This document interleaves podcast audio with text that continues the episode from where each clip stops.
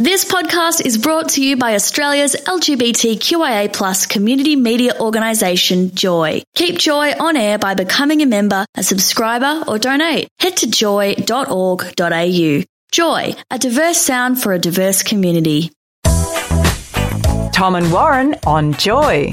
The latest edition, the December edition of uh, Star Observer, is out. Matt Wade, editor, has joined us in the studio to tell us all about it. Good morning, Matt. Hey, how's it going? We're Excellent. thank so this is for Christmas. We're going to be putting stuff and that in someone's stocking. Well, actually, that's a great idea. I mean, these are free. You don't have to. You don't have to reach deep into your pockets for some church coins. Like you can just literally put this. That's a per, that's a perfect idea. Yep. Shove it in someone's stocking, and they'll be, they'll be filled up until January. Yeah. now, Matt, something that makes me really angry, and a lot of people angry, obviously, Yeah. is the religious freedom.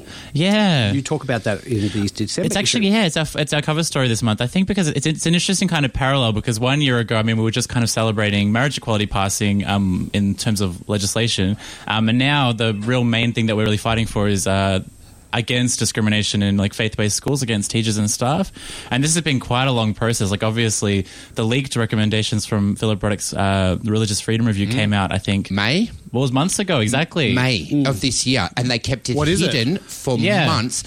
Why? Still is hidden, The isn't reason they're thinking about it could be bad. It actually might have turned around to bit them on the butt.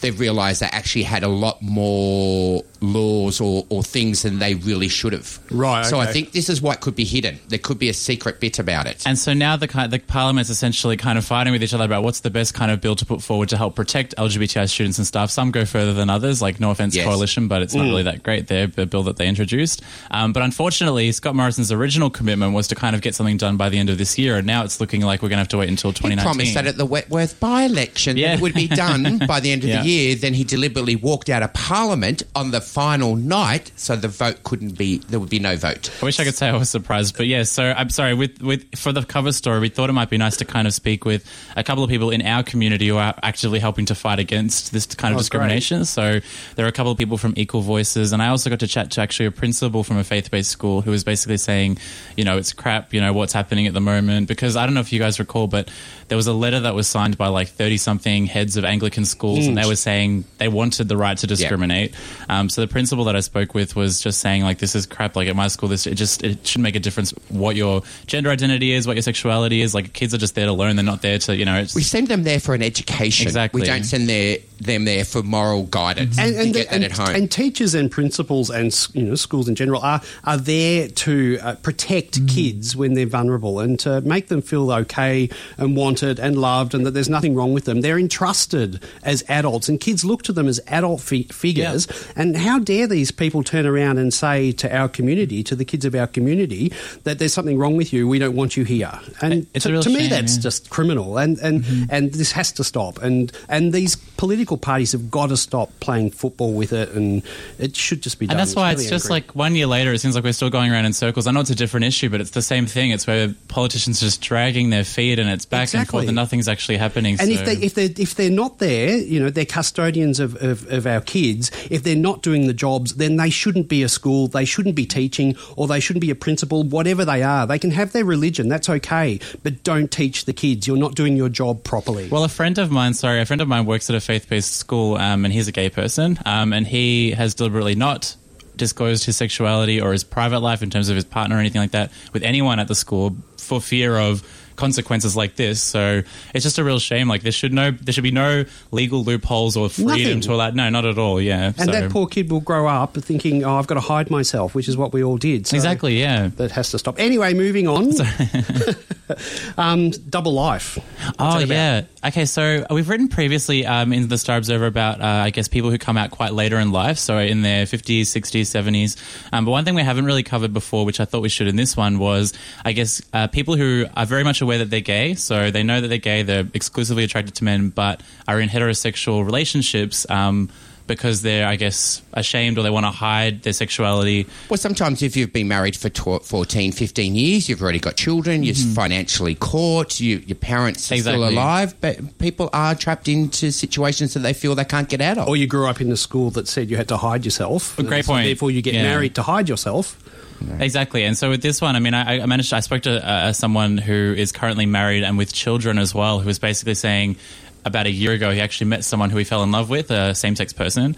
Um, but unfortunately, in his mind, and it was actually really heartbreaking, but he was just saying he doesn't ever, even though this is someone that he's never felt this way about before, like, because he actually is able to be gay, like, he could, you know, with this person, he just thinks it's impossible that he'll ever be able to actually be in a relationship or do anything with that person because, yeah, he's married, he has kids, and no one in his life knows that he's gay. So, Well, that's the look. I see here they're going to talk about orphans Christmas. Yeah, so I don't know if listeners are familiar with this concept, and it's not exclusive to the LGBTI community, but the idea is obviously that some people don't necessarily have family to spend Christmas with. Um, and I think for LGBT or queer people in particular, um, often who maybe face family rejection or or just don't even live with their families or whatever, maybe they just don't feel comfortable going to the going hanging, spending time with their family over the holidays. Um, some people uh, organize these orphan Christmases, which is basically like you can get together with Yeah. friends and kind of have still have that company, um, even if you're not spending time with family. So I think it would be terrible on Christmas Day to be alone. I and I think out of all the days in the world, you know, it's when everyone is getting together with your loved ones. It would be mm-hmm. terrible. It would be. Or for those who don't celebrate Christmas, it could be frustrating too. Well, that's true. As, yeah, well, that's that's exactly right. And so I think it's really nice that they have something like this, which is kind of, especially for people in our community who can kind of just get together with like people that actually they can be themselves around, they can be comfortable, they can actually have a nice time over the holidays. Because I do wonder that sometimes at Christmas, you know, the shops are so busy and the lines are so busy. You know, can you walk up and go, look, I- I'm Jewish. I don't, you know, do I get a special line? I shouldn't have to stand in line with all the other Christmas shoppers. I don't believe in Christmas. you should get a special Well, line. that would be shouldn't you? frustrating. Um, you've also spoken to Austrian superstar, Ah, and yeah. former Eurovision winner Conchita Wurst. yeah. So are you both? Are you Eurovision fans? I don't know if I've ever asked. We used to be until it was shoved down our throats Ah. for months and months and months and months. And there's some really good stuff from Eurovision, but I tell you hmm. what, 99% is. Look, I got but that's also it the fun year. of it as well. Sorry. I got into it this year. I thought it was quite good. It's fun to watch yeah. on TV. It's not fun to hear it every day on the radio. Yeah. Well, I actually used to live with somebody who was like Melbourne's resident Eurovision expert. So uh, on a near daily basis, he would be giving me these fun facts about Eurovision. So I kind of I got my whole life life's worth of Eurovision knowledge in the space of like a few months. But um, yeah, we spoke to Conchita Wurst, who obviously won maybe I think it was four years ago.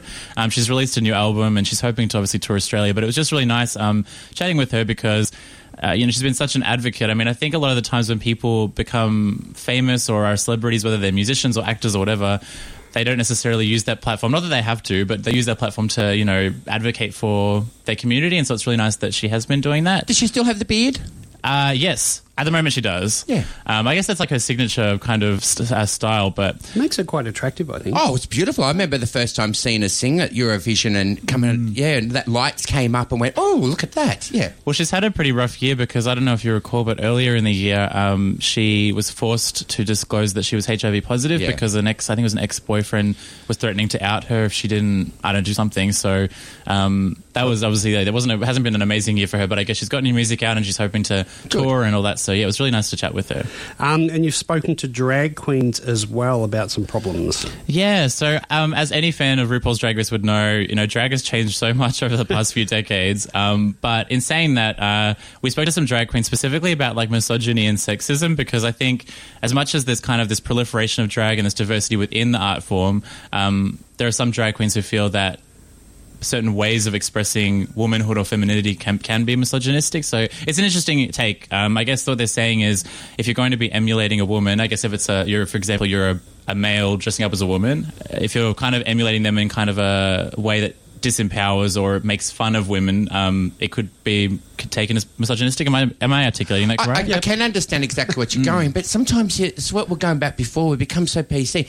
It is an art form up there. We know we're not looking at at, at a female. We're, we're not there to make political judgments.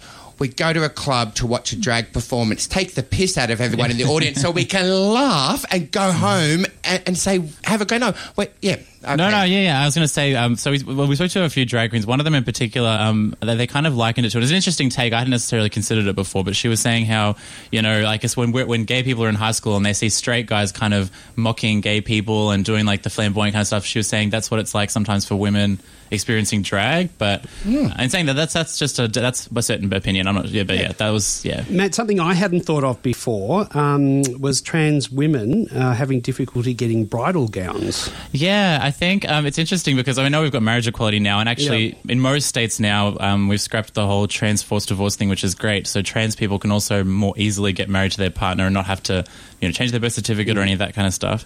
Um, but in saying that, weddings, marriage, the whole institution has so historically been heterocentric that.